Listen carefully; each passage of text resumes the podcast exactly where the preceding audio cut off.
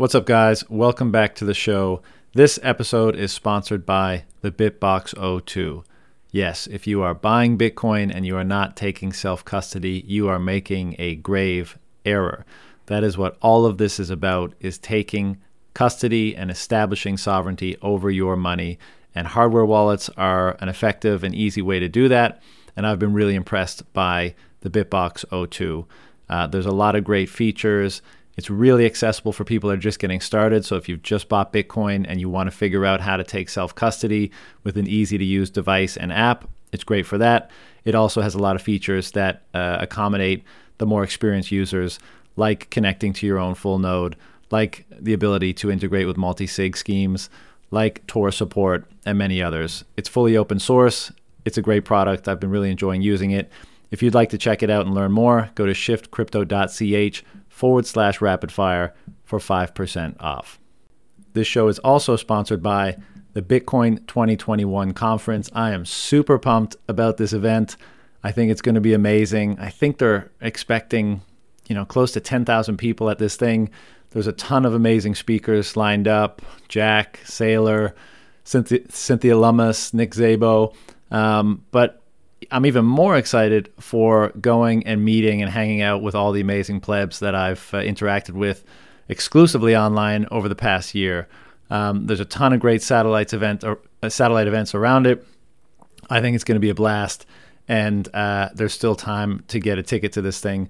So if you're interested in learning more, go to b.tc forward slash conference for more details and for tickets.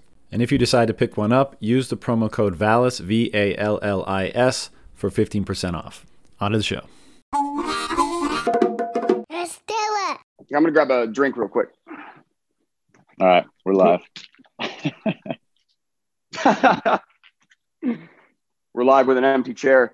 yeah, you can still get. Did you get it? Oh, there you go. Um, yeah, man. So uh, what's going on? It's uh, well, I'll tell you first. I wanted to put this together. Obviously, we've been on a few things together, like clubhouse rooms and uh, other podcasts and stuff.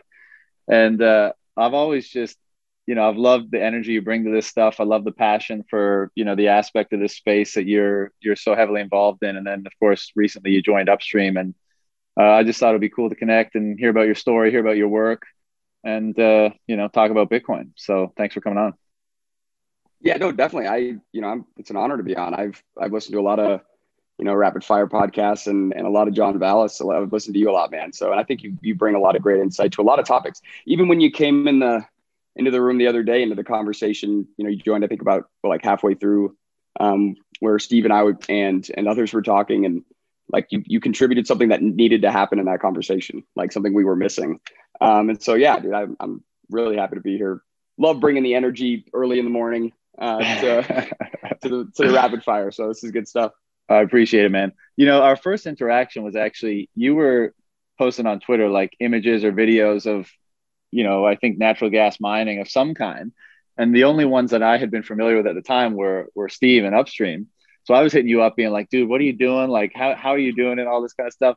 And and I feel like I might have like creeped you out a bit because I kept asking all these questions and you were like, and at a certain point you just went cold and i was like oh damn maybe maybe he didn't want to divulge what he was doing and stuff so i don't know if that was your experience uh, on, on our first interactions on twitter but uh, yeah i mean no you, I, I, do i do remember uh, i do remember having the thought of man this john guy he he looks to he looks to ask and get a lot of questions answered without giving away much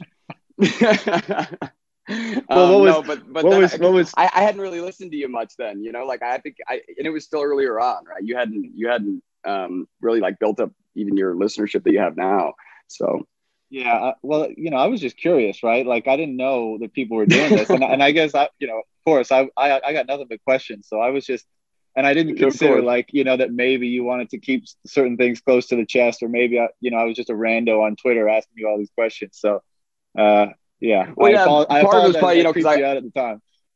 No, no, I mean part of it was probably because like you know I was I wasn't with Upstream at the time, and so you know, I, I could have I could have answered probably some of the questions, but ultimately I would have been like answering them on behalf of what's going like upstream. I'd be like, yeah, I used upstream as you know who built my because because I've been mining on Flare Gas. I I used upstream data, right? I mean, they Steve is the one that built me the the data center and the engine that I'm using. So, Um, like that's how I got to know them. And so I probably would have just pushed you his way anyway. So I probably would have just been like, you know, you need to talk to you need to talk to Steve Barbour. But you know, it's kind of interesting the, you know, how how these how, how small the world is kind of becoming. Um, you know, with with how connected we are, but just you start to realize kind of how small industries are and how really few people kind of run the world. You know, like how you know there's it's really not as as kind of chaotic and and you know populated out of control as, as maybe you know i thought i guess growing up and when i was in college thinking about corporations and like the corporate world and and how really you know big companies are run and how you know global commerce is run. I, I it just seems like you know dauntingly massive. And then you get into industries like oil and gas and, and, and you know bitcoin's an emerging industry that's that's you know certainly growing incredibly fast. And you realize like it's there's there's not a whole ton of people out here like you know and you end up running into people that are either doing the same things or thinking the same ways. And then you know you end up collaborating and knowing the same people. And next thing you know it's like you know it's it's every, everyone's recognized in um, in a space and so i think like we're kind of at this this fun point where everyone's finding their finding the thing they want to build um, within bitcoin and you know kind of finding our homes and then we're you know leveraging all the kind of like just relationships and through through conversation that we've had with each other within the bitcoin community and like becoming a serious industry moving forward. And I think we're like we're like right at the precipice of, I guess maybe that that next real push, um, and it's, it's it's exciting. Yeah, I couldn't agree more, man. It's it's you know everyone comes in at the top of the rabbit hole and you're compelled and you find it interesting and then you're drawn towards some aspect of what this is and and this touches so many things that you, you're almost spoiled for choice and you, you can literally let your you, you know your interests just go toward whatever it is about this that's that you find most compelling. And I agree. Like now, like everyone's starting to find a bit of a home. And as you said, you know, what's great about all these podcasts and mixing up on Twitter and stuff, it's like you get to know who people are and what they're about, right? And what their skills are and what you know, what they can bring to the table. And especially in an industry like this where it is still so nascent, not nascent, but it's still, you know, developing and it's easy to make connections. But you know, you mentioned that about the oil and gas space. Is that true there too? Like you find it easy to make the connections and it's not as big as and, and daunting as you thought it was prior even in a space like yeah as big as that?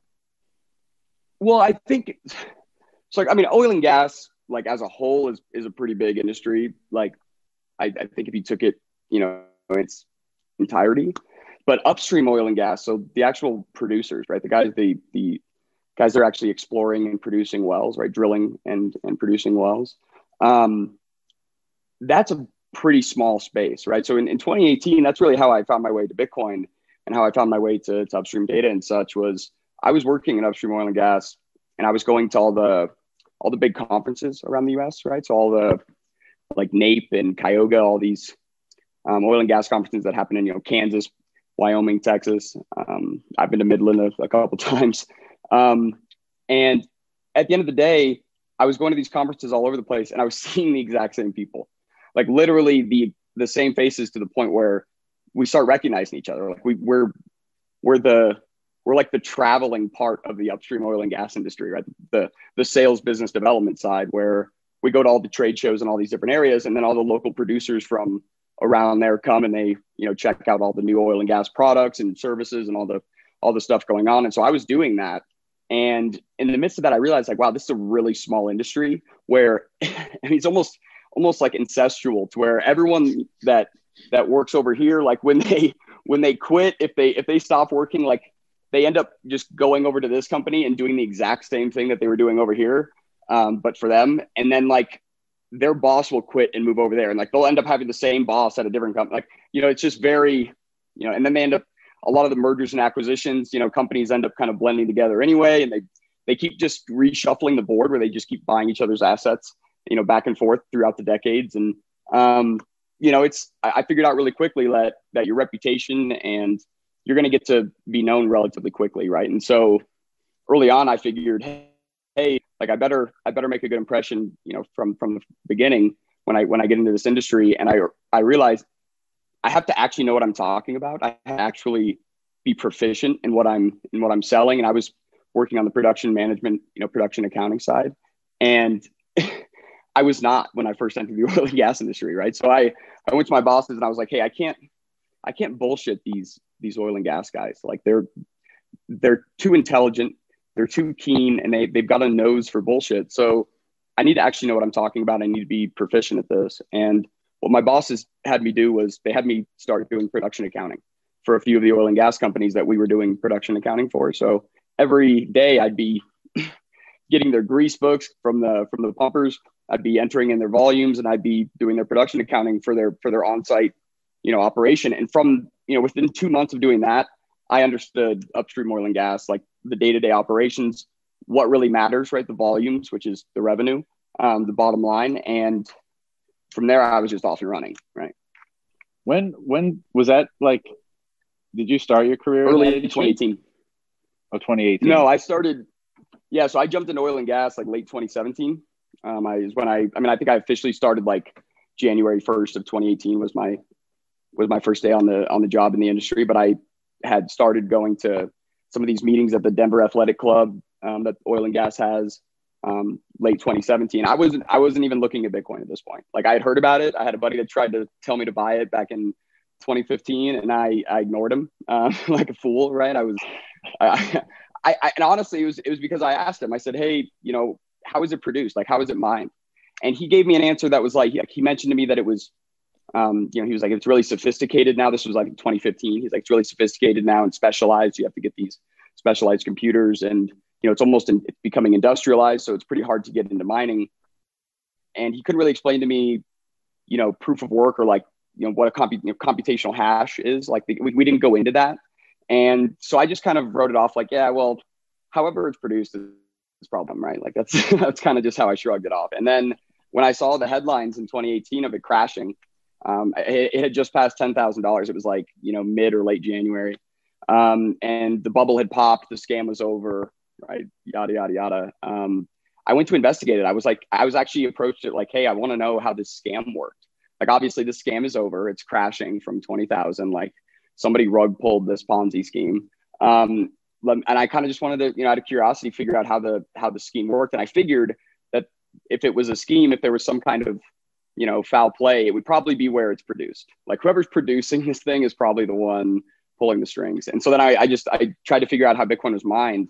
And when I learned about what a what a computational hash is, right, like how how thermodynamic law relates to you know computer science in the way of you, you can't execute a computational hash without at least some you know nominal amount of, of energy of, of you know heat energy or, or electricity. And so even if you know the most computers you still can't use zero energy. And from that thesis you can then extrapolate that you know with cryptography and mathematical possibility well you can you can conclude that like the amount of energy it would take to you know brute force attack a password or or, or you know the key to a to a cryptographic proof um, the amount of energy required you could calculate is in, you know is not feasible and so from that you could objectively conclude you know that something is is secured right something is not um, brute you know can't be brute force attacked and then the second thing you can conclude from that is that computational work is a measurement of energy, right? It's a, it, it's um, it's, a, it's a raw measurement of electricity in some regards because there are thermodynamic limits to to the efficiency, right? So so I don't know. It just once that clicked, once I understood, like oh okay, so computation is just as much a, a measurement of of energy at, at, as their volts is um, in many ways.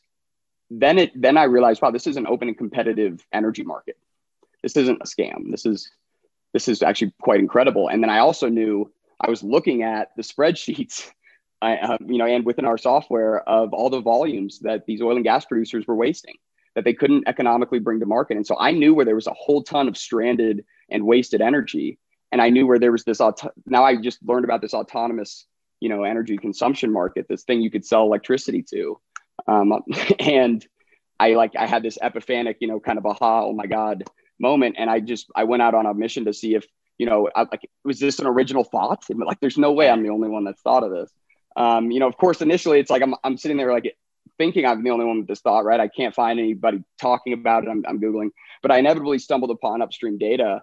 And when I read their, read their webpage and saw like, like Steve had had a couple pictures up there and like showed what, and, and I had an image in my mind of, you know, what I would do. and then like I looked at Upstream Data's webpage and it was like it was real. I mean, it was like a sinking feeling, but also a man. I gotta I gotta get on the phone with these guys and see like and because I was going around I was going around to the conferences and talking about this and getting laughed at, right? So I was like dying to talk to somebody that also thought this might be the future. Um, hold on one second. Hold oil on and gas, you know. So yeah, I was I was I was running really really. I, I want to continue on that that story, but so you you figure this out, you see the potential, you start talking about it to people in your industry, and then you you hit up Steve. But before we get to the part you're buying it, like were you, what, what was your background to be able to look at things from an energetic perspective? Like I know you were working in energy at the time, but you said you joined that industry in like 17 or 18. So like, were, did you yeah. study engineering, energy systems? Did you work in that capacity prior to that? No. Or are you? No, I mean, I, I, I, I mean, I worked with, you know, buddies that, I mean, that had, I had a buddy that had a pallet business and, you know, I worked with him and constantly we would talk about redesign and, I mean, he, we, he was designing, you know, carbon fiber pallets and, you know, we would, I don't know, we were like, I, I'm always been interested and always been a, a tinkerer, I guess. Um, but that's not like my, that's not my profession. Um, and I, and I'm not an engineer. I'm not a heavy oil and gas engineer or anything, but, um, you know, I think I'm a, I think I'm a pretty quick learner and when I'm excited about something, it's easy to learn, right? It's and, and the information is out there. It's it's I mean you can learn pretty much anything you want to these days. Right. Um, and so that's what I did. Is I I mean, and that was my biggest hurdle initially was when I had this idea where I went, well, I know that there's a bunch of stranded gas and waste gas, and now I know like that there's this place that you know this energy intensive thing called Bitcoin mining, but essentially it's an energy market. Um, I needed to figure out one how do I my Bitcoin you know Mario coin earnings at this point in time, right? It's like what the hell? Like how do I calculate how much Bitcoin I earn or whatever? Um, and then I also needed to figure out how do I calculate you know how much electricity I can produce via natural gas um, and what that what the cost is going to look like. I didn't. I mean, I I had some idea of these things, but the good news was I was in the middle of the oil and gas industry, and so I had a lot of great resources. Um, and so, I mean, from from all the contacts that I was making at, at these conventions, from all my potential clients, I mean, all of our customers and the people I was doing the production accounting for, mean, they have on-site engineers and petroleum engineers that I mean, I, I got their ear, right? And I and I got to talk with them once a month because I was doing their their monthly accounting. And so I was always asking questions and things. And I inevitably got to a place where I could calculate natural gas conversion, right? And by the way, natural gas is incredibly energy dense. It's it's fantastic as a you know as a fuel source. Um, the, its problem is that it's it's really hard to transport. Um, or, well, it's not hard. It's really costly to transport, right? Um, it's, it's very economically intensive, and so um, whereas like crude, right? It's great. You can truck crude to market economically. And so like, that's really the issue that that's why there's all this wasted gas. That's why I was seeing um, these producers waste all these volumes is because the locations of these wells were very remote and the volume of gas, yeah, while it was significant, while it could produce a significant amount of electricity, it wasn't enough to justify laying a $50 million pipeline, right? Because you're just never going to make your money back. Um, mm. You know, natural gas isn't that valuable uh, in, in the grand scheme of things. And so, relative to how costly a pipeline is, right? And so, um, ultimately, what I just what I found was, wow, if if if this Bitcoin mining earnings, you know, calculation comes out to where like they're earning even a little bit of money. I know guys that are paying people to come in and combust their gas and do nothing with it just to combust it because regulators are, are on their back about you know they, they can't just vent the vault they can't just vent the gas. So they have to combust it. They're paying somebody right now. So maybe they pay me to come mine bitcoin. Then i mean even if i'm only earning a tiny amount of bitcoin it's probably pretty attractive um, to to you know go see if i can work that deal because you know to get paid to go earn money to get paid to go bring gas to market for a profit like i'll, I'll buy some infrastructure to do that. Um, and so like I don't even need to know the math. I just need to know it's greater than this, right? Um, and so that's where I that's where I was stuck. And so I mean, I, I did I was calling uh, guys that were like generator genset salesmen, you know, guys at, at power generation uh, providers, and you it's like they're salesmen. They're trying to like sell to to knowledgeable customers that know what they're talking about. Um, and I was calling them like, yeah, so how much you know like like how big of an engine should I have if I have 25 MCF? And they're like, well, what's your gas analysis? And I'm like running through my software trying to find a gas analysis to like give them, you know, um, just to like just to get an idea of the numbers. Um, and I did that for a while. Right? I just I just had to go figure it out. So I just went and figured it out. And inevitably I got proficient, right? I got proficient at understanding what the economics look like. You know, I understand really well the, the trade-offs between miners. I know what a miner should be priced at. All that stuff came from the numbers over and over and over again um, and seeing if this was viable, right? Because I kept proving it to myself and then getting laughed at by people that were smarter than me and, and wiser than I am, and, and certainly in oil and gas. Um, and then I met Steve, and it was like this this this weight just lifted off of me because when I when I talked with him, it was like finally like somebody that under that, that has the that is as excited and, and thinks that this is worth building. Um, and he had he was way ahead of me. I mean, he was years ahead of me. He'd already built iterations of his data center, and I was like, man, like there's there's no way it's going to cost me less and be you know I'm going to spend less time building a data center. I should I should just have this guy do it because he's already built like a dozen or something you know that he's tinkered with, and now he's got like a, a formal iteration that that he stands by, and his cost like there's like let him do it. Um, and i'll go out and find a you know try to find some gas to negotiate and such. So so i mean it was just kind of you know i was excited by an idea and i was compelled to get involved. Um, i felt like the the window of time was closing. Um, i felt as though like yeah while i was getting laughed at and these guys were definitely not going to no oil and gas producer in 2018 really was was going to even wanted to talk about buying a magic internet money machine right? I mean they just weren't going to talk about spending 50 grand on Bitcoin computers. Like that just, they literally just hang up the phone. Um, but, but I knew that they were going to come around that if Bitcoin did what I thought it was going to do, if, if Bitcoin was what I, what I think it is, um, price is pure signal and it's, and it's the ultimate manipulator of opinion and price will change their mind and they'll come around and they'll come to a point where they won't need me. They won't need my money or my, my infrastructure they'll be comfortable taking the risk themselves and buying these magic internet money computers. And they'll become bitcoin miners because it's in their best interest to do so. Um, and then i'll get squeezed out right? That was my field to get any exposure to this. Like i'm not i'm not going to be able to cut a deal with an oil and gas you know uh, producer because they're going to be willing to mine bitcoin themselves. They don't need me to come and purchase the the infrastructure they're too scared to buy. So in 2018 i was like i was running. I was like i gotta i gotta you know make a deal before they get comfortable with this. Now obviously i was i was just too excited. Like i could have waited a long time. I mean even today the, even today like as much as there's a ton of excitement and my phone's ringing off the hook um, and i'm talking to tons of oil and gas producers a lot of them are pulling the trigger. It's still a really slow process because you know this is this is all new. slowly. I mean well yeah and it's this is really nascent. Like this is i mean if you really think about mining as an industrialized kind of, I mean, almost like corporately competitive. Right? Um, that's only really been the last what five six years. Um, it's been you know Bitcoin mining has always been really competitive, but mm. it's not to the point where guys are building engines for it, right? Um, and so I think, I mean, obviously you needed ASICs to happen before that ever took place. So I think we're just we're right at the beginning of this this decade long you know kind of land grab to to bring on hash rate because so many so many entities have have wasted and stranded energy that I mean Bitcoin looks really good right now.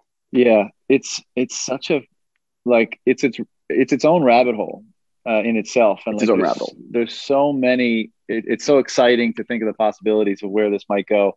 Um, and I want to hear some of your speculation on it. But just to close the loop on the story, so you bought a hash hut or something from Steve.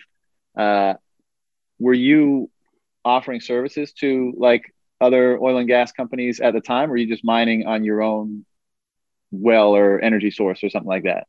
No, like no so that was i mean that was a that was another beauty is that steve actually found gas that he could host for me. So like oh. it was so yeah so i mean when, in the midst of that he was like because i mean part of it too is I, I mean i have a small operation. So i mean i partnered up with my dad. I needed some capital right? I, right. I wasn't going to go sell my bitcoin to go mine bitcoin right? I ran those numbers and they sucked um, okay. so it was it was like that wasn't good. I was I needed a way to leverage my Bitcoin holdings, um, and I didn't want to I didn't want to deal with a BlockFi, especially like you know 2018 any kind of lending services out there. Plus, price was chopping all over the place, and it was like I, I knew I was going to get liquidated and wrecked. So I went to what I thought would be the you know the optimal uh, way to, to, to use my Bitcoin to, to fundraise, which would be to, to leverage it for equity in a company, right? That somebody else brings capital to. And so that way I don't have to sell it and I get to if you know if Bitcoin, if my thesis on Bitcoin plays out, I feel the win, right, from from the, the price appreciation. And so that's what I did. My dad, you know, because he's my dad and he loves me, um, and he thought it was a good idea, even though he thought it was an off the wall idea. And he's told me since he told me about a, he told me about thirty thousand dollar Bitcoin. So about you know back in January, he told me he finally admitted he was like, you know, I got to be honest, I, I thought you know every dollar was gone. Like when I invested, I expected to, I expected to go broke. You know, like I expected to lose everything. Oh, God um, love him. And I was like, well, I'm yeah, I'm glad, glad you, you know, he was he was he's like I was confident in you. He's like, but the way in which I invested was such that like I didn't expect a return. It, it was out so of we love. got a great return, right? yeah, it was out. It was more out of love than it was out of capitalism. Um, but capitalism prevailed nonetheless. So amazing. Um, I think I think he, you know, now it's it, that I'll say that that's a whole other dynamic. It's really fun having a you know my dad's a boomer. He's he's about seventy years old, and I mean having him involved in this and getting to talk with him about it because we have a business, you know, and we're mining. It's so like I get to, you know, update him on the the test rate of the network and stuff, and like to, to watch him slowly kind of start to understand it, and then to watch him. Like sometimes we're at like you know a, a family get together and there's like friends in town and then my dad will just answer someone's question before I do and it just kills me. So know? he so he uh, rocks Bitcoin cool, so pretty well right now. Yeah, I mean he's he's a bull. He's definitely a Bitcoin bull, right? It's so um, fun. He thinks it's, it, he thinks it's great. I mean, yeah, his thing is he's he's very you know he's he's a patriot, right? He's he's very you know pro United States of America, and so part of his, I think his dilemma is one he sees that it undermines the U.S.'s ability to, you know, kind of shake their weight around the world, right? Really, their way to just sanction and and rob people to some degree, yeah. um, right? To, to, being frank. Um, and he sees that it's probably going to be an enemy of you know the, the, Federal Reserve Central Bank, and like he thinks the U.S. is power pretty powerful, and if if anybody you know if anything can stop Bitcoin, it's probably you know the the crazies that got elected. Um, but, so so but he hasn't he hasn't passed the event horizon yet, but he's a bull. Yes, exactly. Yeah, and I don't think he will, man. I think so there's there's something about you know there's something that, that he'll, I don't know if he'll ever get to the point where he really sees, you know, I, the way I see it, right? The way I see Bitcoin disrupting um, centralized powers. Like, I don't think he'll see it that way. I, he, he kind of, you know, he almost kind of scoffs or giggles when I, when I say things of that nature, but, but he sees my point, right? I, he, you know, because, because there's a strong argument for it, but I, I think he just, you know, I'll tell you that I, I bet you he's more convinced of it at 55,000 than he was at, you know, when we were mining at 5,200. Yeah. so, yeah, it's fu- it's funny yeah. you say the uh, the family dinner thing, man, because the exact same thing has happened with my dad.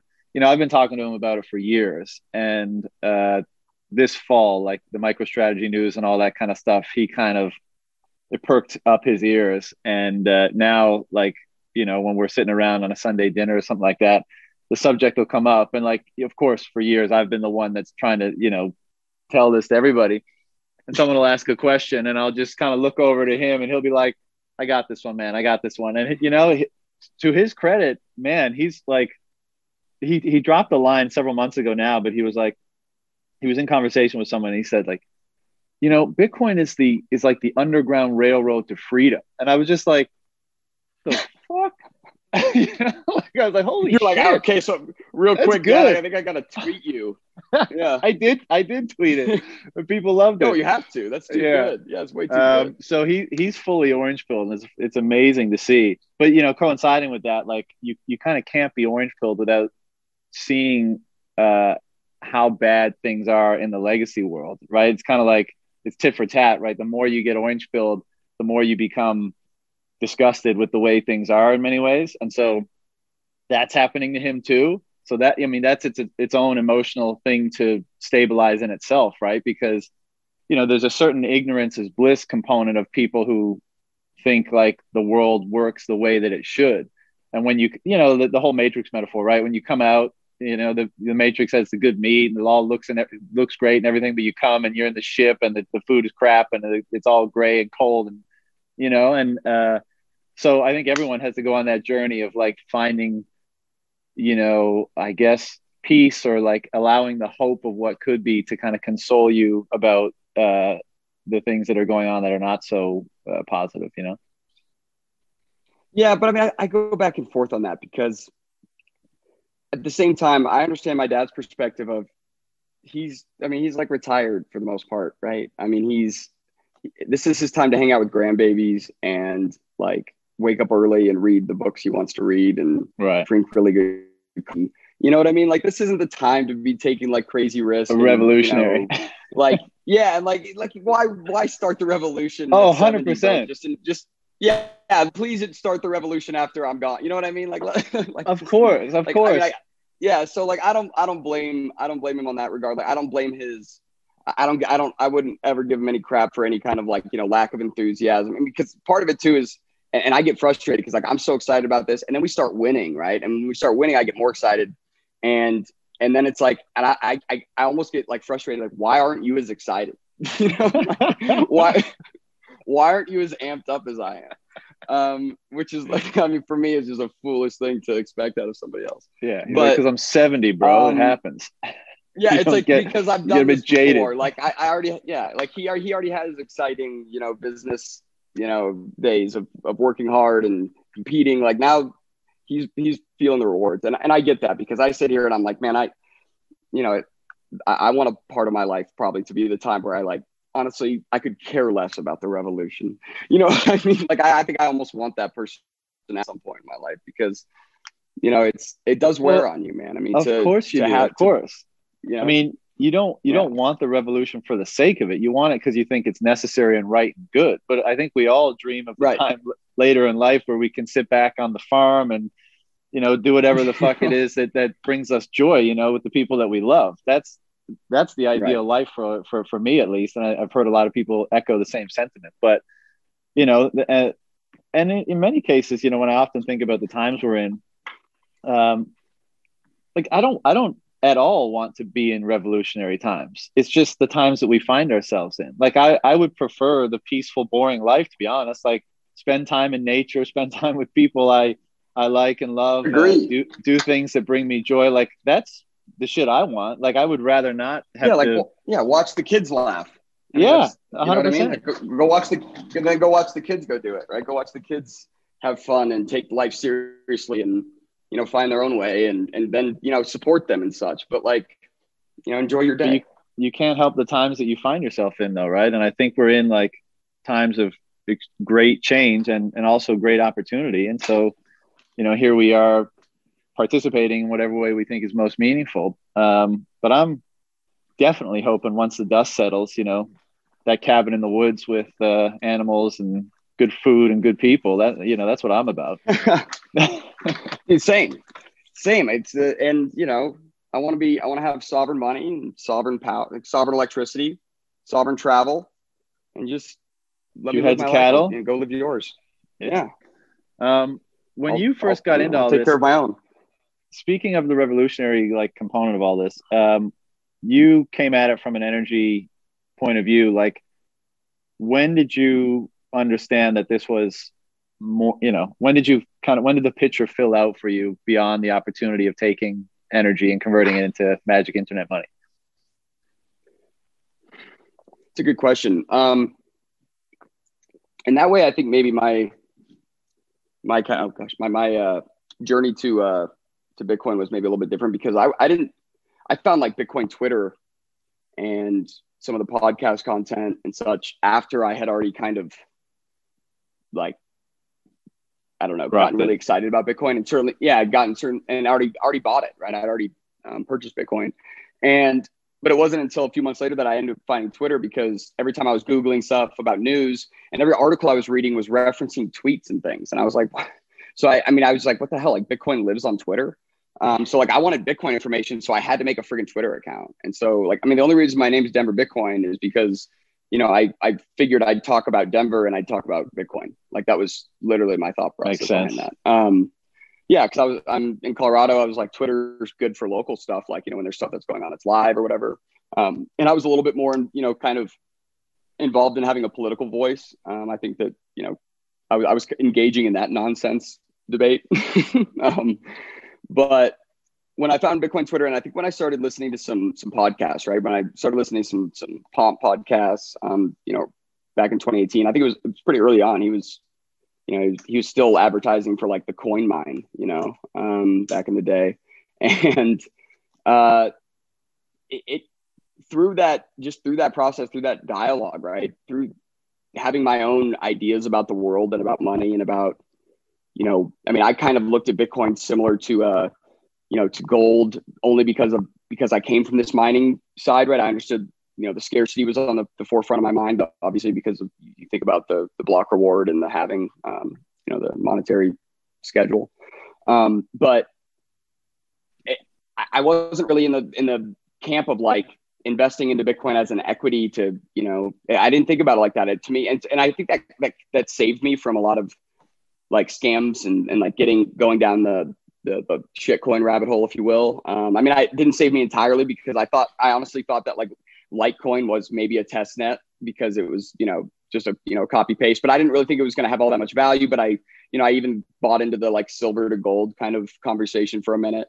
Um, but it wasn't until people challenged that, right? Until I went out and I saw people like, yeah, but actually Litecoin's, you know, like totally worth nothing. And, you know, and I'm, and then I'd see that and I'd be like, well, you know, and then like inherently, I mean, it's, it's Fuck natural you, man. You own something. And, yeah, exactly. if, if, if you own something and somebody says it's not worth anything, like there's like this, this like defensive reaction, like Sure. immediately, right? Means usually what wrong. people, It implies that you're well, wrong. right. And usually what, exactly. It implies that, you, or you're a fool, right? That you, that Right. you, you know, wasted value, right, on something. So, um, you know, I, I think people's initial reaction is to go attack the the source of that.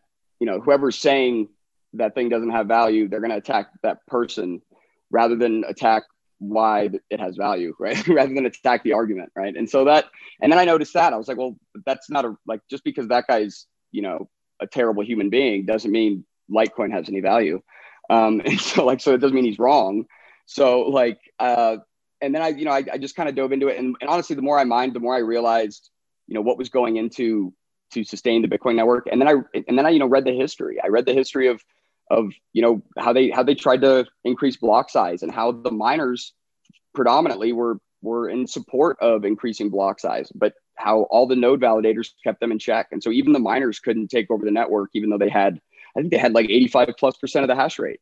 Um, but node validators, you know, just were able to, to, you know, still uh, enforce consensus to, to Bitcoin's know, uh, white paper. So I don't know. I just, it was, it was a long time, but I, I somewhere in 2019, I'd say I was, I realized, wow, this is like one, the, the you know, central bank has definitely been robbing everybody, certainly since, since we left the gold standard, but even before then, it was it was pretty awful.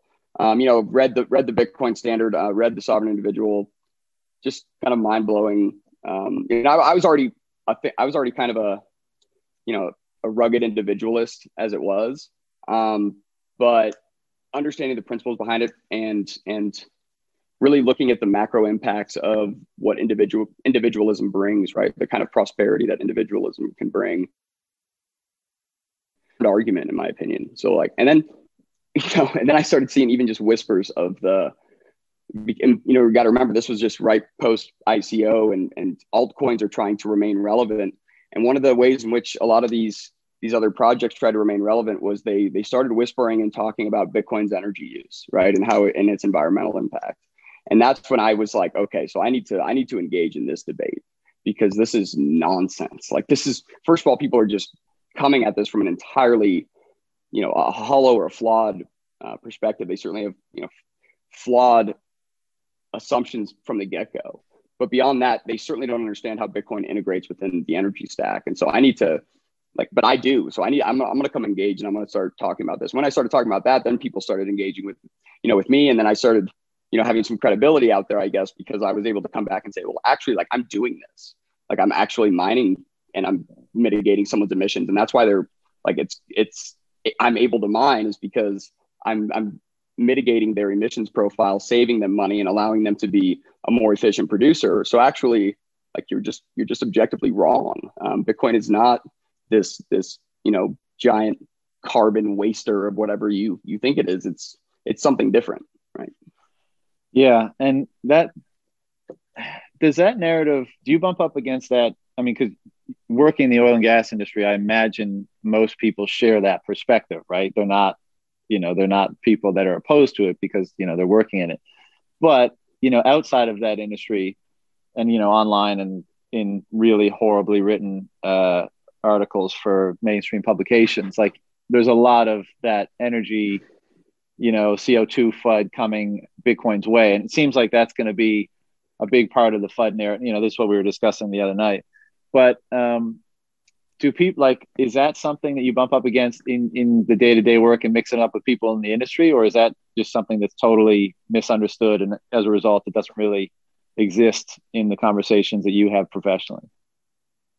Well, well I don't I don't really bump up too much against like I don't I don't bump up against the idea that like Bitcoin is this big energy waster or like but the guys I'm talking to, the oil and gas producers, right? They they understand that Bitcoin demands a lot of electricity, right? They understand that that server farms in general. I mean, these guys are. I mean, these are really intelligent, you know, well-read guys.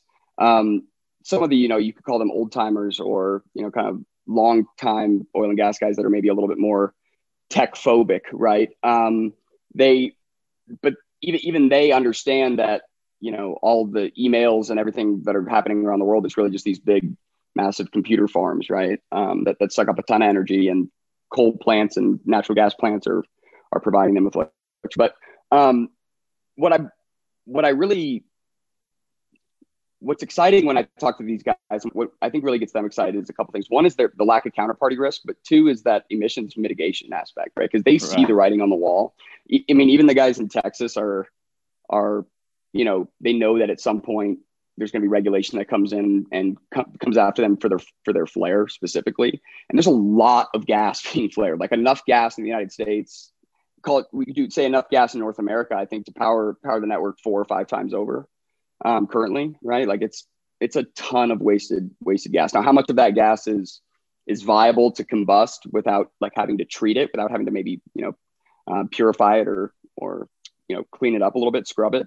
Um, I'd say a significant percentage, but it's not all of it. So I'd say, but still, there's seemingly endless amounts of gas, certainly worldwide. And so, what gets them excited is the fact that they know that they inevitably are going to have to solve, you know, deal with this issue, and now that they can get ahead of it and that they can turn into a revenue stream, like that, it's actually economically sustainable for them to mitigate their flare. That they, you know, naturally now they're they're going to want to not flare, um, is is really exciting, right? And it also takes away the counterparty of the pipeline because a lot of guys just have really bad gas contracts out there.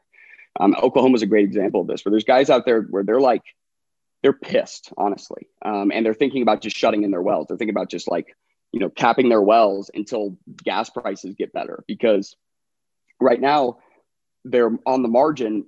They're essentially giving their gas away for free to the pipeline, but they have nothing else they can do with it, and they and oftentimes there's you know maybe enough crude oil coming out of the ground that they don't want to they don't want to shut the well in but ultimately they're going to end up shutting it in because they, they have a bad contract. They look at this as as a bargaining chip as well as a defensive tool um, if anything goes wrong with the pipeline company which oftentimes can happen. So so now you know these these upstream producers come to the table and they say hey like if you don't give me a good price for my gas i'm just going to mine bitcoin with it. And so take your pipeline and stay. Um, whereas before it was pretty much the pipeline guys would come to them and say, "Hey, you're going to sell me your gas for this price, or what are you going to do with it? Right? You're just going to burn it." Like so, they they they really you know had had all, all the bargaining power. Now the you know everyone's got to play nice and everyone's got to play fair. The midstream's got to play fair. Um, otherwise, they'll just they'll just go mine Bitcoin with it. And then the other aspect is upstream producers go sometimes can go bankrupt because you know the, the the pipeline or the midstream did something wrong and the pipeline gets shut down for regulatory issues or something for x amount of time. And the producers end up losing you know having to declare bankruptcy because part of their business plan was being able to bring their gas to market but the pipeline guys screwed up. And so then they got to try to sue the pipeline for you know and it's just it, it's not ideal right? These guys want to run a smooth business. And so this this is a tool where they can have this on their you know at least on their belt. And if something happens to the pipeline well heck like let's fire up some miners and start selling our gas to Bitcoin, stay in business. Right. So you, yeah, and uh, that's amazing. And you were saying that uh, a bit earlier that now your phone's ringing off the hook and you're working with upstream, of course. Um, and we talked about like this being its own rabbit hole. Like, how do you see this playing out? I mean, people are hitting you up. The the value proposition seems to be fairly obvious uh, even though the sale might take like some time to actually go through. But like it, it the pitch seems fairly simple. Uh, you know, how do you see this industry developing, and and you know, take it as cosmic as you want in terms of Bitcoin mining? Because like I love to hear the different uh, ideas about where this ultimately ends up in in ten plus years time. Yeah, it's a. I mean, that's a great question. That's the you know, it's a. Uh, it's a really, really kind of a daunting question in the, in the sense of, I think I think we're really just at like we're we're just, you know, one nanometer deep into this into this, um, how how Bitcoin kind of impacts the ener- global energy production. Um, in terms of oil and gas specifically, you know, I think a Bitcoin mine is going to be commonplace to the oil field. It's going to be just as common as you know a heater treater or a separator or you know anything because oil and oil and gas companies, it's going to make sense for them to have portable Bitcoin mines that they can shuffle around through their assets, you know, throughout the year and mitigate their emissions, bring their gas to market, um, and essentially just be more efficiently and effectively bring hydrocarbons to market. Right? If if one oil and gas company can can earn more money with the same amount of oil and gas you know, as, as another, well, they're going to outcompete. They're going to be able to raise more, you know, better debt. They're going to be able to, to press that advantage and they, they ought to win the day. And so I think it's going to slowly become kind of commonplace. It's kind of a land grab right now, right? People are rushing to figure this out. They're not necessarily rushing to start mining. They are. I mean, a lot of them are coming on online, but they're rushing to run these numbers and figure out what this is, you know, what this looks like, maybe how, how they should plan for this, contingencies, et cetera.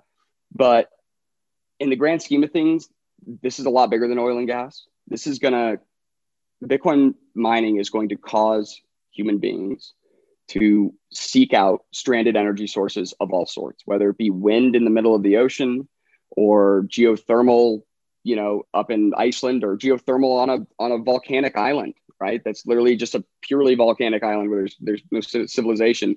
Like anywhere where there's where power can be generated, it can now be sold. It can now be brought to market as long as you have an internet connection. And with things like Starlink, with HughesNet, um, with with you know internet connectivity becoming, you know, be, becoming essentially as as abundant as electricity, um, it's it's going to be you're going to be able to monetize electricity anywhere in the world with an internet connection. And so anybody has solar on their house, hey, it might make sense to have, you know, five or six miners in a in a box in your backyard. And anytime you know you, you're producing more than you're going to be consuming at your house like in that moment if you don't have a battery you might as well i mean a lot of people sell it back to the grid but really they're getting robbed. Like they're not getting anything selling it back to the grid.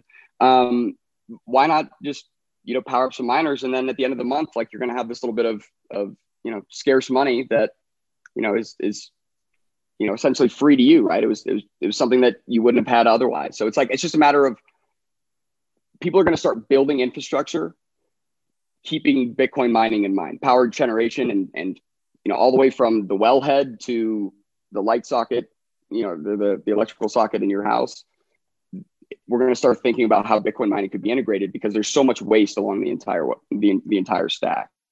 Um, and I think it will we'll get to the point where you know Bitcoin consumes more energy than anything else. Like it, will be the predominant um, consumer of electricity in the world. It'll be the predominant electric or energy consumption market. You know, the predominant market that people sell electricity to will be Bitcoin mining, um, and then humans will be you know everything else will be be the rest. The the reason I'm so bullish on Bitcoin is because in order for that reality to actually take place, especially considering the halvings, right? Especially considering the the diminishing rewards, um, is Bitcoin's price has got to be north of you know five six million dollars at least um, for that for that amount of electricity to be dedicated to it. Because otherwise it's not going to be economic for that next person to come online. If you know everybody in the oil and gas industry right now if they all started using all of their wasted gas to mine bitcoin like n- no bitcoin miner would earn any money. You know everybody would everybody would turn off um, because it would just be be oversaturated way too much competition for to justify the price. But a five six million dollar Bitcoin, yeah, it'll make sense to go, you know, build data centers out in the middle of absolutely nowhere and and harvest some you know stranded river, you know, whether it be a river, mechanical energy, or wind or solar, whatever. Um, it's it's it's going to incentivize us to go out and and utilize it.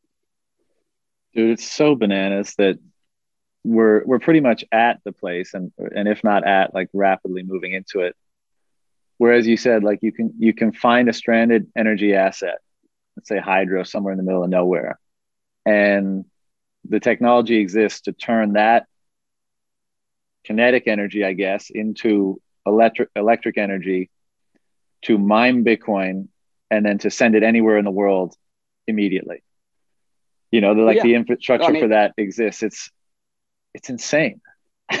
no, it's happening today. I mean, that you're right. Like, what a time to be alive. I mean, a there could be a gas well in Nigeria that's mining Bitcoin, and at the end of every day, it deposits money to my mind, and nobody can stop it. Right? No, I mean, like, it, right? I mean, think about that. Like, and I'm all the way here in you know Colorado, USA, and it's instant. You know, it's, it's damn near instant settlement, um, and it's immutable. Um, and then I have I immediately have sovereign custody over the over this gas that was you know seven thousand miles away, um, thirteen thousand miles away. Like I, I just brought it to market and got a deposit to my mind autonomously. I mean, it's what a time to be alive. It's it's a bizarre world we're living in. Um, I think I think even us, like the most bull-tired people in the world, uh, are underestimating how fast this could all change, you know, or things could change as a result of this, like the speed. It's just. I agree with you. I think I, have been making this comparison lately, um, and I, I, can't. I think it's perfect. Is email, and you know, I'll, I'll talk about my, my my dad again. He's the perfect example where you think about email, and I remember days like I mean, I'm I'm not that you know old, but I I, I remember dial-up internet. Like I was, I remember the, you know, you've got mail and AIM. Um, and I remember my dad getting the first iPhone and I remember talking about it. Right. And, and he was like, yeah, it's awesome. Like it's, you know, it's a crazy piece of technology. He's like, but I don't, he's like, I just need a phone that, you know, calls and maybe sends texts. Like I don't need email and crap on my phone. Um, but you try to take email away from his phone now and like he's yeah like he's not going to have that like he'd freak out right because as as anyone would because email has been integrated to the point where like I mean grandparents I think that's like the primary way that most grandparents communicate now is is via email and Facebook Messenger. Um, so like when did it become when did email become normal? Like when did you all of a sudden have to be pretty much email proficient to have a job? I I don't remember when it what the day was, but I do remember that there was stories in Bloomberg about how a company is is converting all of their internal communications to email. They're like, yeah, with the, you know, like that was news, right? If if a, if they said that today, but he'd be like, what the fuck? Like, like, what do you like? Of course, they're all going to use email. What are you talking about? Yeah. Um, like when did that when did that switch? I don't. It just all of a sudden it, we woke up one day and everybody was like proficient with email. I don't know. It was weird. I think the same thing is probably going to happen with Bitcoin, where it's just kind of kind of seep in, and then next thing you know, it's the primary way. Like, yeah, give us your Bitcoin address, and you know we'll we'll transfer the money kind of a thing. like, like it, maybe it'll just become, you know, natural. I don't know. I, I've, email's the one that, that trips me out. I've, I've even gone back and like tried to look at old like Reddit posts and things, people talking about it. And it's trippy how we, how we forget how ignorant we were and how, I mean, even the email interface is kind of still not very user friendly, right? It's still kind of choppy looking, but the first time, like, don't, you know, don't I, nobody's going to learn this. This isn't going to replace mail. Like, yeah, know, but here we are. Just like even just the the fact that now eh, you know with relative ease, any energy source in the world can be turned into the most useful global good. And I know there's an assumption yes. there, which we would probably agree on that uh, money is the most useful good and Bitcoin is going to become money. Because if you don't accept that premise, then you can see it all as a waste. Uh, you know, of course. And th- I think that's the exactly that's the that's the you know the primary point of contention with the fudsters is that if you don't agree, I think you muted yourself. Oh, you sorry about that. Um, if you don't agree that Bitcoin is going to become money, then of course it all seems wasteful. But if you believe that Bitcoin is and will become dominant money, then the fact that ener- you know any energy source you can find, if you can convert it into electricity, you you have access to the world's most useful, most tradable good, and that just that opens up a world of possibility anywhere you are. You can bring the world to you wherever you find that, yes. where, wherever that ability exists. Yeah, anybody can participate on the within this global energy market, right? And even the the big players in the global energy market, it's a it's a it's a big thing because you think about countries that are sanctioned and com- countries that like they can't ship more than this amount of oil, they can't sell more than this amount of oil, even if they can produce more than this amount of oil, because the U.S. won't let them through that port, or whoever won't let them through that port if they have more than this amount of oil, right? Like they're sanctioned in things. If countries just start bringing their hydrocarbons and, and natural resources to market by mining Bitcoin, like you, they can't be sanctioned. They'll get a fair market price, whatever you know is is going to be available in in you know Bitcoin mining space, um, like whatever earnings per terahash is, like that's that's fair market value, and then they they have a good they have a, a, currency that they can then go settle global trade with their with their allied partners with. And they never they never entered the us dollar. They circumvented all sanctions and it's immutable right? And the, us can't stop them. Um, so countries like iran venezuela turkey i mean they, they russia they, they, can start mining bitcoin and settling international trade in bitcoin. They never touch the us dollar. The, the us can't do anything about it and it's it undermines them completely. And so it's going to reshape not just global energy production, but international relations. It's going to reshape how, I mean, think about, think about, you know, even Iran, where, you know, they have a lot of hard targets, like they have massive oil batteries, oil storage facilities, right? I mean, that's really what that is, is a gigantic, you know, just a, you know, potential energy, whether it be monetary energy or, or what, right? It's a bunch of value. And so like that, that, that's a hard target. You could actually, you know, physically destroy that and, and hurt them. But if they were to instead just, you know, burn all their crude, generate electricity, mine Bitcoin, and store their store that instead in in Bitcoin. Well, like the U.S. can't bomb it. They can't. They can't take it. They can't freeze it. Um, and so it's all of a sudden, you know, it's it, and that's the part like where I talk about my, you know, like my dad almost having conflict with Bitcoin. Like he sees that as this like as a bad thing. Um, mm-hmm. and and it's and it's much like the internet, right? It's, it's and, and I, I I agree with him. I think like like people that have you know anybody that has a bad intention any regime that that i think you know wants to wants to cause any harm like i i don't prefer that they become empowered. But bitcoin empowers you know without bias. Mm. and it's just like the internet where yeah the internet makes criminals a lot more effective at what they're doing too. Um, it makes you know child traffickers like you know they probably all use the internet to communicate. Like that doesn't mean we should shut the internet down. It just it means that it's a tool that can be used for both good and bad. Hopefully, you know, the more people are are inspired to to leverage it for good than bad. That's what I hope, right? Yeah, yeah, sure. And I, I guess the critical point is also that yes, it can be used for good and bad, but neither gets an advantageous. N- neither gets like uh, a greater advantage. Special treatment, yeah, right. Because like the the apparatus yeah. that that we have around the world today, the machinery of governance and force and all that kind of stuff, you know, it, it, it there's such a huge imbalance, and the hope is that the imbalance stays in favor of the good guys using it properly. But as we all know, I mean that that gets corrupted all the time. So, you know, would you rather have a playing field that's equal for everyone, and you let the bad guys do their thing, the good guys do their thing, and try to overcome them, you know, on an equal playing field, or do you have this massively imbalanced system where whoever uh, ends up controlling it can, you know, uh, can execute their will, let's say, in, in far you know greater to far greater degree than anybody else. And you know because then you're at the mercy of of the good guys you know hoping that the good guys are at the top of it. And that is not you know historically that's not always the case right? No that's a good point.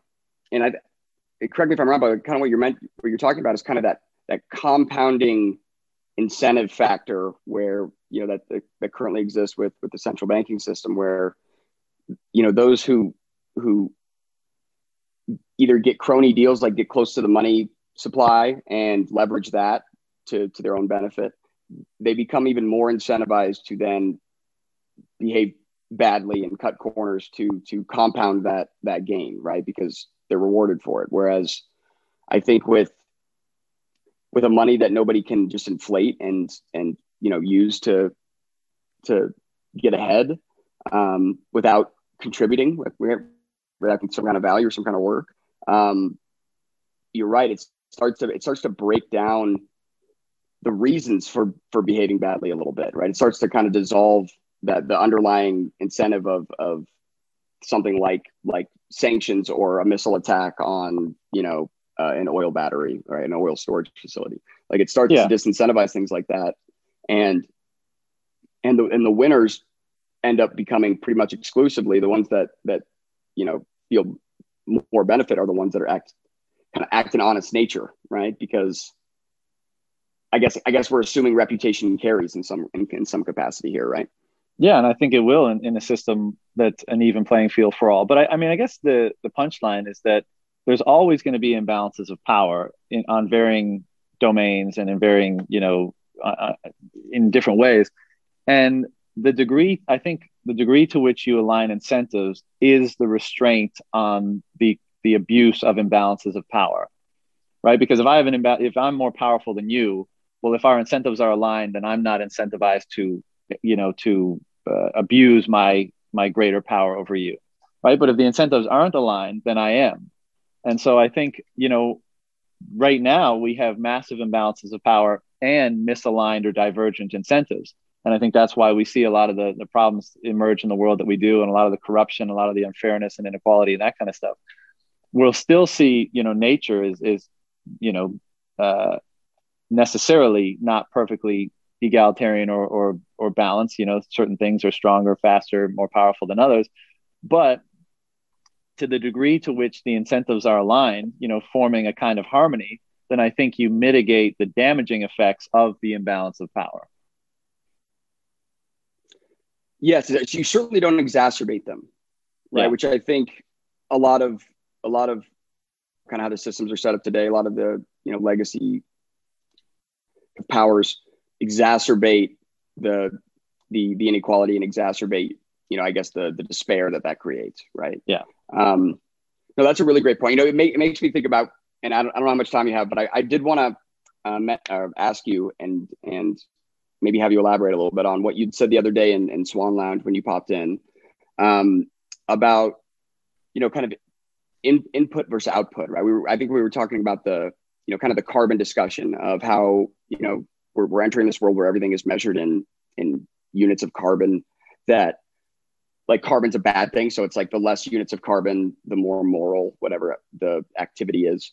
And and you brought up, you know, a point of, you know, we, we should look at what what our, you know, kind of input versus output efficiency is versus, you know, input of how much, you know, what resources we're consuming, what kind of value that gives to to humanity and it and you know in its in its whole and, and allows a prosperous future.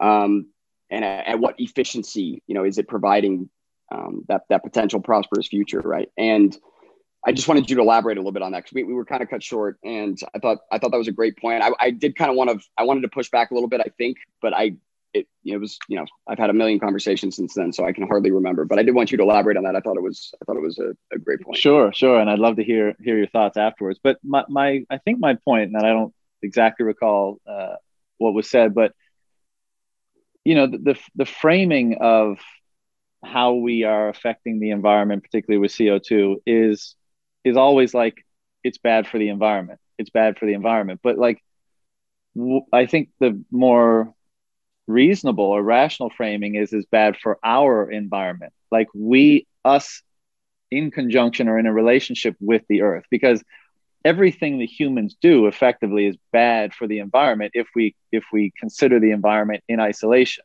Like if we chop down a trail through the forest in a town so that there's a nice walking trail. Well that's bad for the environment but it's good for the quality of life of the people that live there. So that's a trade-off we make. We've consumed a certain amount of resources but it's enriched our lives and we're happy with that with that trade. And importantly uh, that it, that's a sustainable you know trade right? Like it, it hasn't mitigated or hasn't restricted our ability to continue flourishing and the the point i think i was bringing and it hasn't with, it as you say it hasn't completely demolished the environment as we know it either right? Like it's right. right. I mean while there was maybe a marginal impact it wasn't some kind of a total absolute impact. Right. And so it's always you know a matter of balance. And and i and but there's a there's a question of values here. It's like what is a reasonable uh, use of resources? What is a valid uh, reason for consuming resources. And I think, like broadly speaking, uh, an easy answer to that question is consumption of resources that perpetuates human flourishing, right? So not consumption of resources that will will restrict human flourishing. We'll you know we'll say okay we'll we'll use all these resources and we'll be able to have something, but then we're fucked, right? It's it's using resources that both enhances the quality of our lives and our ability to perpetuate uh, our lives into the future, and uh, that doesn't seem to be the discussion that's being had today. It's just like oh CO two is bad, things are warming up, and that's bad, and that's bad for the earth, and you know it's it's it's not framed in like well what are the trade-offs being made and are those trade-offs acceptable? You know like and I, I know people far more competent and experienced on this subject matter have talked about it but it's like you can decry let's say the, the fossil fuel use and the co2 emissions over the last 50 years and you can ha- you can have some objective metrics about how that's been bad for the environment although i think those have become highly politicized and it's difficult to get you know accurate objective data on that and i've seen both sides. Um, but that does, that that argument doesn't seem to account or mention what the benefit of having done that is like what the benefit for life expectancy and population size and level of health and and uh, quality of life and all those things that should be a part of that conversation. Uh, and then i think the other point uh, being made like if we can continue to frame it that way is then well then what is the best use of, of resources for human flourishing right? So what is the best uh, what has the best resource consumption to human flourishing ratio and i think almost by definition you have to say well what is the most useful good right what's that what's the most beneficial good in a society that leads to the uh, facilitation of all other exchange and the, the, the perpetuation of, of the, our desires. And I think the answer to that question is money, right? That's why money is, is so important. Money, I, again, I think part of the definition of money might be the good with the, uh, with the highest or rather the lowest uh, cost to benefit ratio, right? Be- and, and particularly, I think that's true when you have a money that can be recycled in perpetuity, right? When you have a good that can't be destroyed, then you have almost an infinite lifetime for it to justify the consumption of resources that were required to create it. And so, Bitcoin being what Bitcoin is, as long as the Bitcoin network exists, then Bitcoin, the token, is, is basically indestructible. So, I think what you have there is you have by definition the most useful good in a society which is money and then you have the component of that or you know an attribute of that which is it's indestruct- indestructible and so if our question is is what is the the most what is the best uh, use of what's the most valid reason for the consumption of resources if our goal is human flourishing? Then i think you have to conclude that it would be a money that cannot be destroyed that can be recycled in perpetuity. Uh, if again the, the, caveat here is what i mentioned earlier is if it actually is the dominant money in the world it is the, the money that the let's say the global market uses as its standard. So in you know looking at things through that lens bitcoin is the best or most rational or most valuable use of the consumption of resources and i think that it consumes them in a way that perpetuates human flourishing so I think the, the, the trade-off is the best it can be.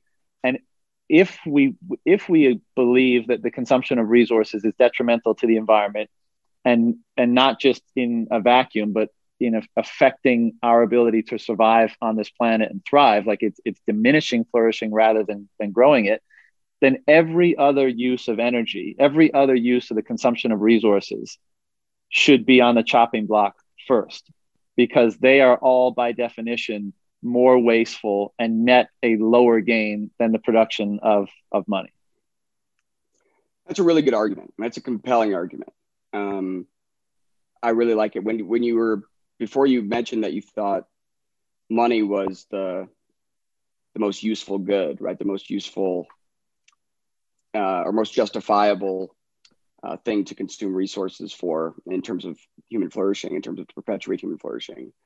I was going to say electricity, right? Which I think is where it kind of gets fun because I would say electricity only because I, it's you know it seems to be the kind of the variable or the the the the piece that allows humans to leverage technology, right? I mean, obviously, you can't leverage much technology without electricity. Electricity brings technology into this like new realm of of benefit, um, where you know I think you can provide things like clean water and survivability and things. All I mean, with electricity first, right? It's almost like more important than water because because with electricity you can get water, um, and so you know I think because of Bitcoin's relationship you know to energy because it's this this money that is is um, at least I would say so intertwined with with electricity with um, the you know electricity electrical generation uh, specifically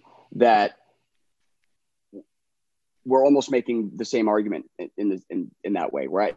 If, if if I were to if I were to argue electricity I think it almost kind of comes down to yeah maybe they're they're spots one and two where I, th- I think maybe you have a more compelling argument where Bitcoin, yeah, is probably the, the in terms of its ratio of of resources consumed um, t- to benefit towards humanity. Bitcoin probably wins the day there, but yeah, it's it's got to be the most efficient. The problem is we have a movement of consumption minimalists, right? People that mm-hmm. see consumption as as purely bad and they want us to return back to i guess like 1800s where everyone just has like a wood fire in their house. And i mean like what are the emissions from that? I, um, like I, you know I, I, don't i don't understand it. But um, you know the, the example i like to, to talk about is you know what about what about any and all um, products and services that you consume?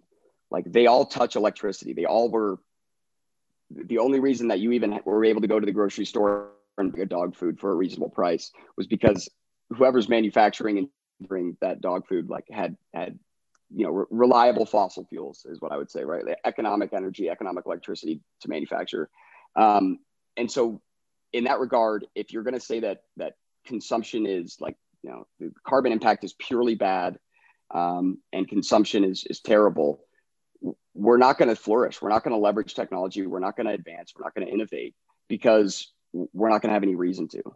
Um, and Bitcoin flips that narrative on its head because, like I said, it's going to incentivize people to go out and innovate and and provide more.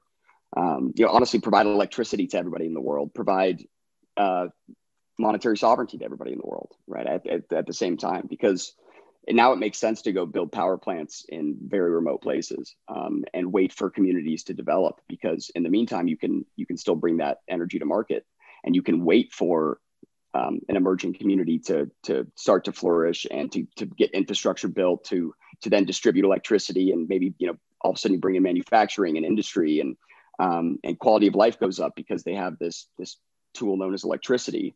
Now it makes sense to provide them with that economically because the entire time that they're scaling up, you can be just providing less and less electricity, selling less and less electricity to to the Bitcoin network, right? Mining, mining, mining less Bitcoin and then selling more electricity to this emerging community. So I think people are going to be incentivized to go out and capitalize on on those who are, you know, kind of what I would say like just left out of the picture of of you know modern civilization because they they don't have that infrastructure. They don't have you know communities that just don't have reliable um, electricity, and then they don't have reliable you know wastewater treatment, and everything's everything sucks once you don't when you don't have economic and reliable electricity. Um, you're not really able to, to leverage the technology that, that that's developed. So Bitcoin's going to change that, and and hopefully, you know, sooner rather than later, um, because I think I think there's a lot of places that could benefit, you know, quite severely from it. The oil and gas industry specifically, like these these oil and gas producers have a, have a pop in their step when when they start talking about Bitcoin because it's like it's something to get excited about again. Like they're excited to go out and produce oil and gas again because they have this like new tool that that makes them more efficient and and you know defends them.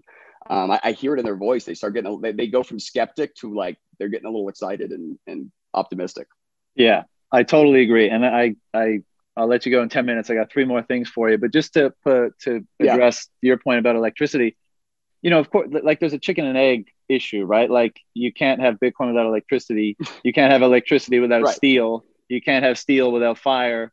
You know, so you can trace everything everything back like that. But I think the, the punchline is is when you exist in a market that uh, well, when you exist in a market, let's say, um, I guess the, the, the reason why money is considered the most useful good is because in the money is represented the demand for all goods, not just the demand for one specific good, right? So you could say like, what's the value of the, the, the demand the, t- the TAM for electricity versus the TAM for avocados versus the TAM for whatever. Right.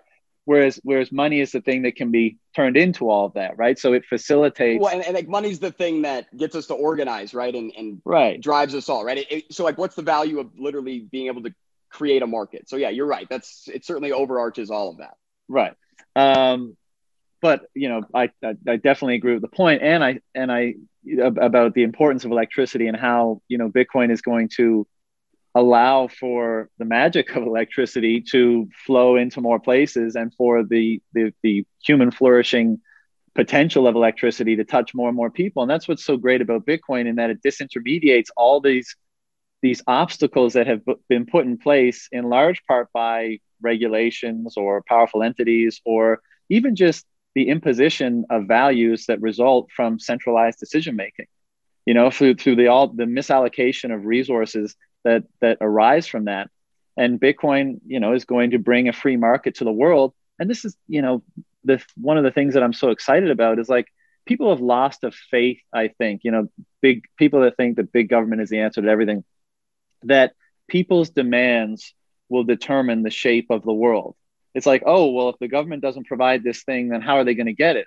And the response is like well do they want it and if they want it yeah. then the means for for them to receive it will be you know provided by the market in direct relation to how much they want it how much demand exists there what is the opportunity and the fact that exactly this imposing a free market on the world and disintermediating all the obstacles that would would would seek to uh, restrict that is one of the most you know exciting aspects of this to bring freedom and prosperity and increased quality of life to everybody in the world uh, or to, to more people in the world, I should say. Um, yeah. I, uh, two things. One, you got two miners next to you. I know you've been shipping out a lot of miners to different people. Uh, I haven't really followed what that's about. Like, wh- why the hell are you doing that? Oh yeah, so that, that was that's just me personally. It wasn't anything with upstream at all. Um, I uh, I found through eBay. I found um, I, I purchased a, an old miner. Like I like to tinker with these things. I like to take them apart and look at them and stuff. Um, and so I had seen the the WhatsMiner M3, and that's that's this one here. Um, this guy, which I, honestly, the reason I, I purchased it was because it's one of the ugliest miners I've ever seen in my life. Why aren't um, they plugged in right now? Are they broken or something? No, these are they're. I mean, the M3s are they're 2,000 watts, and they're. I mean, it's it's not worth probably it. not too worth it here in Littleton, Colorado. Um, yeah, like I, I might be. It, it's probably not profitable, but it's probably not too bad. But, but like I honestly, just for for where I live, like no. Um, but I've got just for pod, know, just for podcast appearances. no, yeah, just for just for my own for my own collection. Um, but no, I found I, this is kind of a crazy story where I found a guy down in Southern Colorado who apparently he was using a bunch of S9s and WhatsMiner M3s to um, he was using the exhaust from the miners to heat his cannabis grow operation right here Amazing. in Colorado, right? So his his marijuana grow, right? Which I thought was pretty, you know, ingenious. Um, apparently, he, I think he uh, grew too many plants, so he got in trouble, um, and ended up like getting in legal trouble. But he owed somebody a bunch of money that did a bunch of security work for him or something, and so that and he couldn't pay. So the guy took possession of all his like marijuana grow lamps and all of his Bitcoin miners. And I found him on eBay just randomly and I bought one. Um, and the guy messaged me and he was like, Hey, I'm actually, you know, just like if you're in Colorado, you, you know, you just want to come pick this thing up rather than pay, you know, $25 for shipping or whatever. He's like, I'm over here. And he was, he was like three minutes away from my house. So I was like, awesome. So I ran over there and when I walked in, I mean, this is, it's been really hard to find ASICs, you know, recently it's just like, it's pure mania out there. The prices are crazy. You know, Bitcoin's price, it's like just really attractive to mine Bitcoin right now. So it's hard to find these things. And when I walked into the, it was, it was actually like at a shipping store. When I walked in there, like I smelled blood in the water, man. I saw like all these all these cords and all the all the PSUs, and I was like, what? Like like where are these miners coming from? And so like I started asking questions, found the guy in Southern Colorado, and just went and bought them all. Um, and and so like that, I just went and bought, just went and bought all of them. Uh, we went and bought them all. Like so, the S9s are like he had a bunch of S9s. We sent those to the we're gonna send those to the oil field. Um, so that that like like you know uh, M3s we couldn't use in the oil field, so I personally just bought those, and I was like, you know what, there's probably a bunch of other um, you know Bitcoin miners such a myself that don't want to like spend five or six hundred dollars to buy a you know an S9 to tinker with just to you know I mean that's a lot it's, it's over a million sats right now I mean that's that hurts um, yep. so I was like but I could I was like I could sell them an M3 for you know 250 bucks. And like it's not about profit. It's about just trying to learn how to plug it in and and tinker with it and you know see what it's all about. And then you know it's it's I don't know. I think it's a cool piece of of Bitcoin, you know, kind of memorabilia or hardware to have to have a miner somewhere. It's kind of like it's kind of like with wallets where you know you could you can talk until you're blue in the face about what it's like to to set up a you know a hardware wallet and and withdraw bitcoin to it um, or you know i guess move move your private keys to to you know offline um, but until you do it like you don't you fully understand right and and when you do it you learn something about bitcoin like you just you you you interact with it and you feel something so it's like the same thing with mining setting up a miner it's just you you you appreciate it a little bit more you just kind of better understanding of what the hell's going on, you know? Yeah. Setting up a node, I, same thing. And it's fun. It's funny. Like what I've noticed is, yeah, exactly. Setting up a node. I, I spoke with um, the guy who's doing SeedSigner recently. And it's like what Bitcoin seems to be doing is because of, I guess, the value uh, of taking control of these things for yourself and understanding them for yourself. Like it's, it's taking people that weren't technologically inclined before and weren't tinkerers and stuff like that and causing them to like build their own node and mine some Bitcoin and maybe even start building their own hardware wallets. And it's a really cool uh, trend to see emerging. Um, I got to hop out, hop off in five minutes, yeah. but I wanted to, to, This is the last question. I know is probably not going to give you enough time to do it justice, but um, you know, I talk a lot about, uh, or I, I ask a lot of questions about how Bitcoin has changed people. You know, and I see from you, you know, hearing a bit of your story, but I like you, you got a lot of energy going on it seems right like you're you're obviously passionate enthusiastic about the work you're doing and now that you're teamed up with steve like i'm sure that's only been amplified. It's a you know a lot of really positive things are happening. A lot of interest is coming into the space.